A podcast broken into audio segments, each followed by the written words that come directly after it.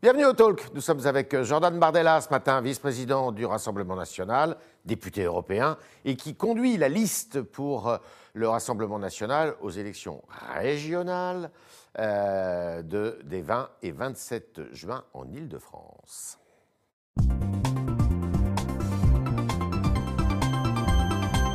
Bonjour Jordan Bardella. Bonjour.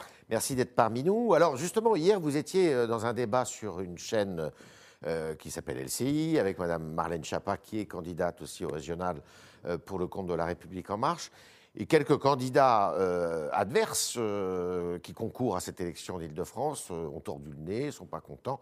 Est-ce que ça a encore une signification, ces temps de parole-là d'après vous, pendant le, la campagne Les temps de parole, oui, mais en l'occurrence, hier, c'était un débat avec Marlène Schiappa qui dépassait d'ailleurs largement le cadre des régionales. Il n'était pas question de parler de, la région. C'était un débat qui était national. Alors, il se trouve que euh, au-delà de nos casquettes nationales, comme avec Marlène Schiappa, nous sommes tous les deux engagés dans la bataille des régionales en Ile-de-France, elle sur la liste d'En Marche, euh, moi en tant que tête de liste du Rassemblement national. Mais c'était un débat de fond sur euh, l'un des sujets majeurs, y compris pour ces régionales d'ailleurs, qui est la sécurité. Et moi, j'ai eu l'occasion de, euh, de, dire à Marlène Schiappa que euh, nous considérons que euh, l'un des grands échecs d'Emmanuel Macron, peut-être le plus gros échec de son quinquennat, est de ne pas avoir réussi à protéger les Français. Alors, revenons dans la région de France pour le coup. donc, vous êtes crédité d'un score de 16% au premier tour. Ça dépend des sondages. 16, 19. Voilà. mais Madame Pécresse, qui est la présidente sortante, fait vraiment course en tête. Comment expliquez-vous Donc, elle a quasiment élection gagnée, on ne peut pas dire ça comme ça, mais sincèrement, même dans le cadre d'une cadre angulaire, ce serait compliqué, elle serait compliquée à, accrocher. Comment expliquez-vous qu'en Ile-de-France, le Rassemblement national a du mal à s'installer? Bah, c'est une région qui, euh, historiquement et, sociologiquement, je dirais, a toujours été plus compliquée pour le Rassemblement national. D'abord parce que c'est la région, euh, un peu la région capitale, euh, la région euh, du PIB, là où en fait on a les plus grands bienfaits de la mondialisation. Mmh. et donc c'est vrai que quand on, on vit plutôt bien, qu'on bénéficie de cette mondialisation et d'un système, on a très peu de raisons finalement de vouloir en changer. Euh, il y a quelques mois, nous étions crédités de 11 à 12% dans les intentions de vote. Euh, on est aujourd'hui entre 19 et 21 d'intentions de vote en fonction, des, en fonction des instituts.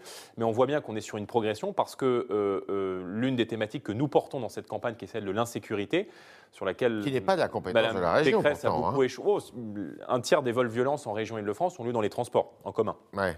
Or, les transports en commun sont l'une des, compétences, évidemment, police des transports à la fois de la RATP, de la SNCF. Nous nous proposons par exemple de doter chacune des gares de la région de deux agents de sécurité euh, armés, qui n'est pas seulement un moyen de ou... lutter, qui seront des policiers dans un premier temps, euh, de la... Police nationale?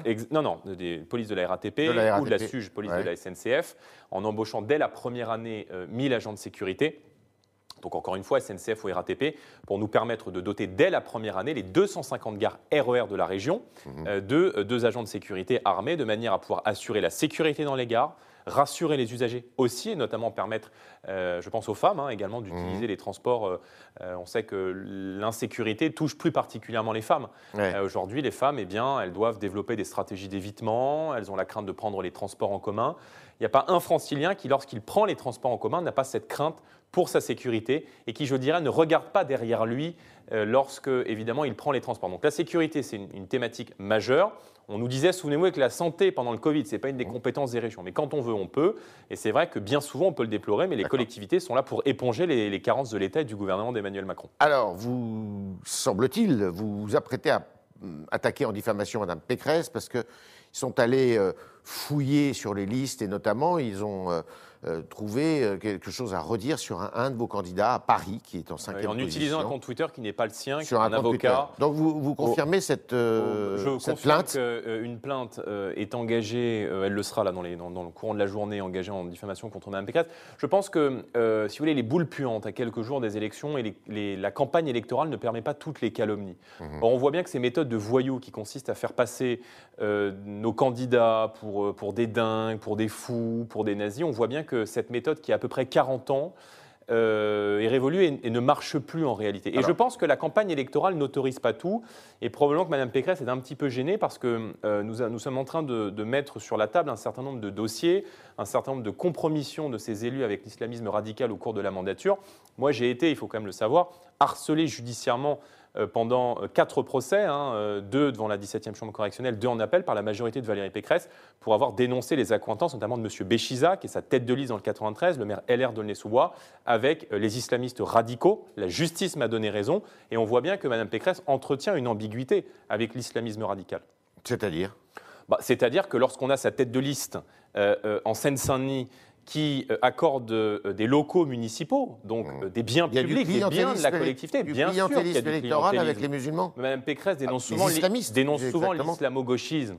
Mais peut-être faut-il balayer devant sa porte et mettre au goût du jour, mettre sur le devant de la scène son islamo-droitisme. Mmh. Donc l'islamisme n'attend qu'une chose, le 27 juin prochain, c'est la réélection de Mme Pécresse et la possibilité de pouvoir prospérer dans les banlieues avec un certain nombre de mairies de droite. Vous que Valérie Pécresse ne lutte pas euh, suffisamment contre euh, l'islamisme bah, Comment peut-on, si vous voulez, comment peut-on dire d'un côté, on met en place une charte de la laïcité, on lutte contre l'islamisme Et vous accusez certains de ces candidats finalement d'être ah bah, complaisants. La justice m'a donné raison. Mmh. Euh, j'ai été harcelé judiciairement pendant sa majorité pour avoir dénoncé cette euh, complaisance, ces accointances entre sa majorité, ses élus et l'islamisme radical, la justice m'a donné raison. Donc euh, euh, on voit bien qu'il y a une ambiguïté, de la même manière qu'il y a une ambiguïté avec Emmanuel Macron. En réalité, il y a deux listes macronistes en Ile-de-France. Madame Pécresse a sur sa liste un certain nombre de personnes qui sont issues du Modem, qui sont dans la majorité de M. Macron, qui sont parfois candidats aux élections locales, municipales ou départementales soutenues par La République En Marche, et en même temps sur la liste de M. Saint-Martin, sur la liste d'En Marche, des euh, gens qui étaient issus en 2015 sur la liste de Valérie Pécresse. Donc en réalité, si vous soutenez Emmanuel Macron, vous, avez deux listes. une grande confusion. Celle de Valérie Pécresse et celle euh, de M. Bah, je dis juste une chose, c'est qu'en votant Rassemblement national, vous aurez des élus d'opposition à la politique d'Emmanuel Macron. Alors vous parliez d'élus du Rassemblement national qui font face à beaucoup de critiques. Il y a une région, notamment en, Bourgogne-Franche-Comté, où Julien Audoul, votre test de liste, alors là, lui, il est accusé de beaucoup de de, mots. Euh, on lui reproche une vidéo, une vidéo érotique qu'il aurait réalisée dans sa jeunesse.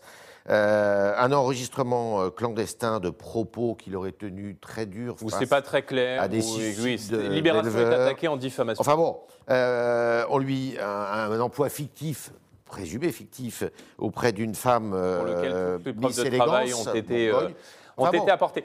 Mais vous voyez, enfin, je veux dire, les Français ne sont pas dupes. C'est-à-dire qu'on est à, maintenant à quelques jours, à moins d'une vingtaine de jours, à une, un peu plus d'une quinzaine de jours d'un scrutin électoral où le Rassemblement national n'a jamais été donné aussi haut. Voilà, où nous sommes en capacité de l'emporter en Bourgogne-Franche-Comté. Euh, remporter des, Je pense que nous allons gagner des régions. Et, je dis, mais beaucoup, peut-être la PACA, les Hauts-de-France, la Bourgogne-Franche-Comté avec Julien Audoul. Je dis aux Français, vous avez possibilité d'engager une alternance. Vous avez essayé la droite, vous avez essayé la gauche. Bien souvent, vous n'avez pas vu la différence. Or, les idées que nous portons aujourd'hui sont les idées d'une majorité de Français. Ce qui nous accorde une certaine légitimité. Ce qui voudrait dire qu'il y a Et je vais vous dire. il n'y a plus de plafond de verre. Ben, je vais vous dire.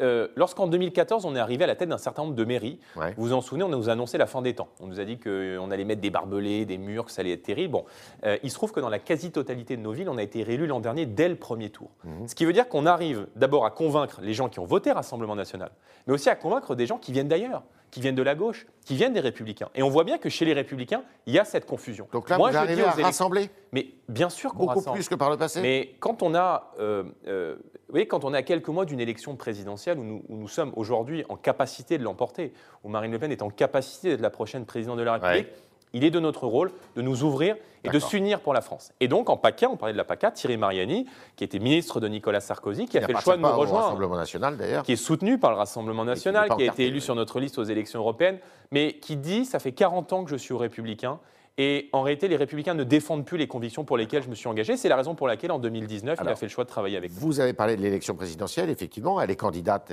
c'est officiel, elle l'a dit, Madame Le Pen. Est-ce que, euh, alors qu'elle sera candidate, est-ce que c'est vous qui allez prendre la présidence du Rassemblement national Alors ça, c'est elle qui le dit. Elle, elle, elle, a dit qu'elle allait quitter cette fonction pendant le temps de la campagne présidentielle. Oui, c'est difficile d'être euh, euh, la, la, candidate de l'Union nationale. Vous pourriez être le président. D'être, mais c'est elle qui prendra la décision. Invitez-la, elle vous répondra. Mais elle a indiqué que euh, on ne peut pas être le chef d'un clan, le chef d'une famille politique et être la candidate de l'Union nationale.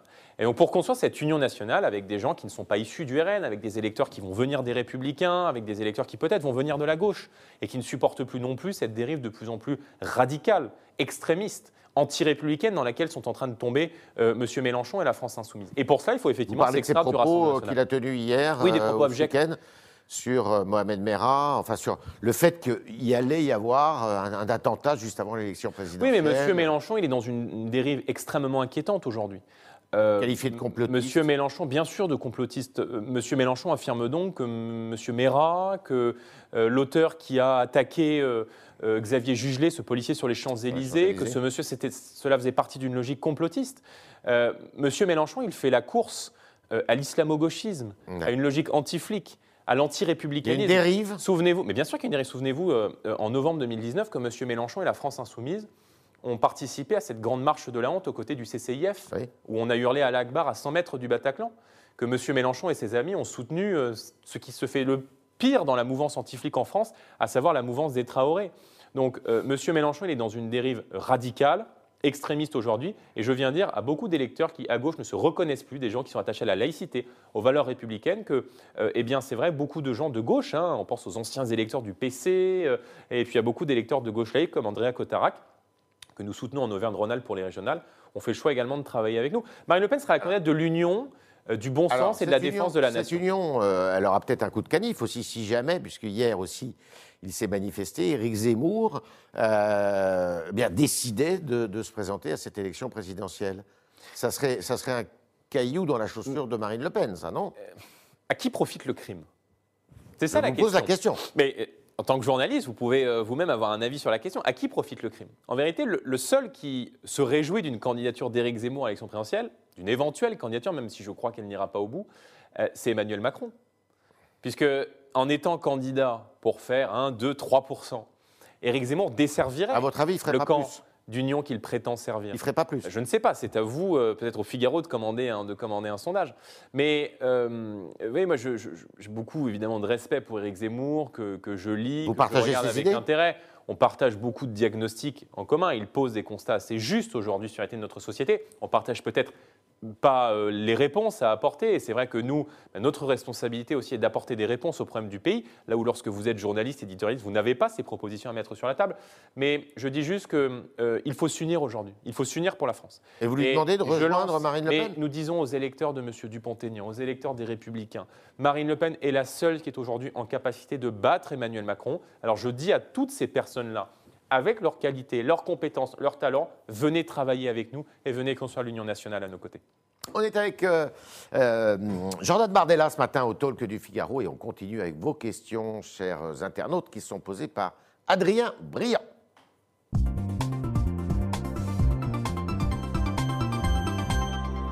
Bonjour Adrien. Bonjour Yves, bonjour Jordan Bardella. Bonjour. Euh, on commence avec une, question de Martine sur Facebook euh, qui souhaitait connaître votre position sur la vaccination des enfants. Je n'ai jamais été favorable euh, à la vaccination obligatoire.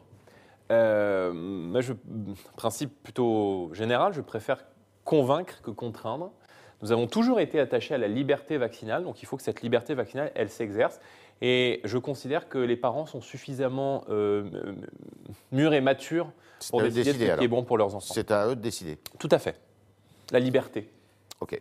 Euh, on avait une question sur la police. Selon un baromètre euh, de la mutuelle des forces de sécurité, la MGP, 24% des policiers sont confrontés euh, à des pensées suicidaires. Fredo, sur le site du Figaro, nous dit On a confié une mission impossible aux policiers, maintenir l'ordre dans un pays sans justice et sans frontières. Partagez-vous son avis? Oui, bien sûr, je le partage. Euh, les policiers font un travail admirable dans des conditions déplorables. Euh, comment est-ce qu'on peut euh, protéger le pays? Comment est-ce qu'on peut protéger la société quand on n'est pas soi-même protégé? Et c'est vrai que les policiers se disent, mais je ne suis pas protégé par un président de la République qui, comme l'extrême gauche, parle de violence policière.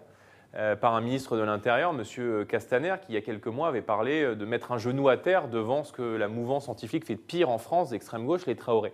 Donc il faut effectivement les protégés juridiquement, administrativement, matériellement.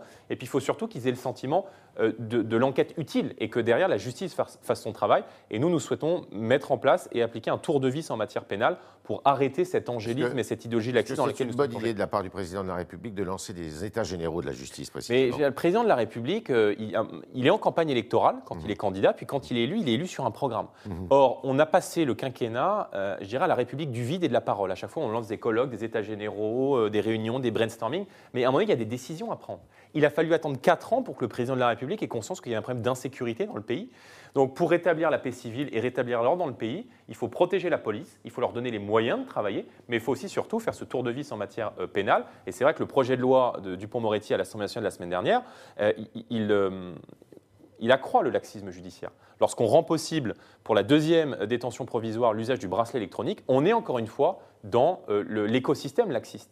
Lorsque M. Dupont-Moretti dit qu'il faut continuer en août 2020 à trouver des alternatives à la prison, il est dans l'idéologie laxiste. Donc la différence entre eux et nous, c'est que nous, on considère qu'en matière pénale, la fermeté ne doit pas être une exception, mais une norme.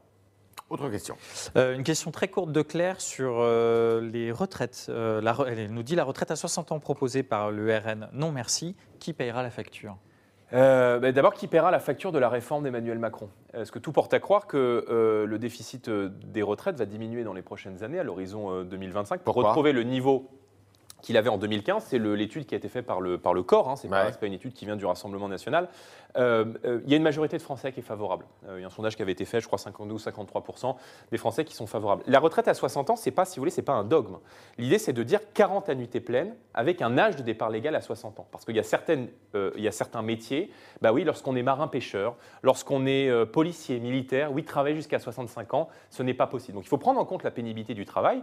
Mais ce que je veux juste dire, c'est qu'aujourd'hui, vous rentrez sur le marché du travail en moyenne à 22 ans et demi. Donc vous, partirez en moyenne à 62 ans et demi. Mais je dis juste qu'il y a certaines professions à qui on doit effectivement pouvoir dire, eh bien, à 60 ans, compte tenu de la pénibilité du travail, vous pourrez partir. Et dans un modèle, j'en termine, où ceux qui travaillent paient la retraite de ceux qui ne travaillent pas, le problème de la retraite, du déficit que nous avons, qui est minime, c'est à la fois l'emploi et la natalité. Et eh bien, plutôt que euh, de, taper au portefeuille les futures générations, eh bien, moi, je préfère faire le choix de relancer l'emploi par le patriotisme économique et la natalité par une politique fiscale qui a été faite dans un certain nombre d'autres pays. Vous ne touchez pas à, l'âge de départ à la retraite légale euh, qui, euh, enfin, vous êtes plutôt pour un âge de départ à la retraite légale de 60 ans. Oui, avec. vous restez sur cette. avec avec le nombre d'annuités effectivement suffisant qui fait que ben, aujourd'hui, entre 22 et 23 ans, vous partirez en fait à 62, 63 ans. Mais pour les métiers les plus pénibles où vous commencez très tôt, qui sont généralement les métiers les plus, les plus difficiles, les plus pénibles, là, effectivement, ben, je crois que c'est de notre. Il en va de notre solidarité vous nationale. Êtes contre la, la relance de la réforme des retraites que veut faire Bruno Le Maire et.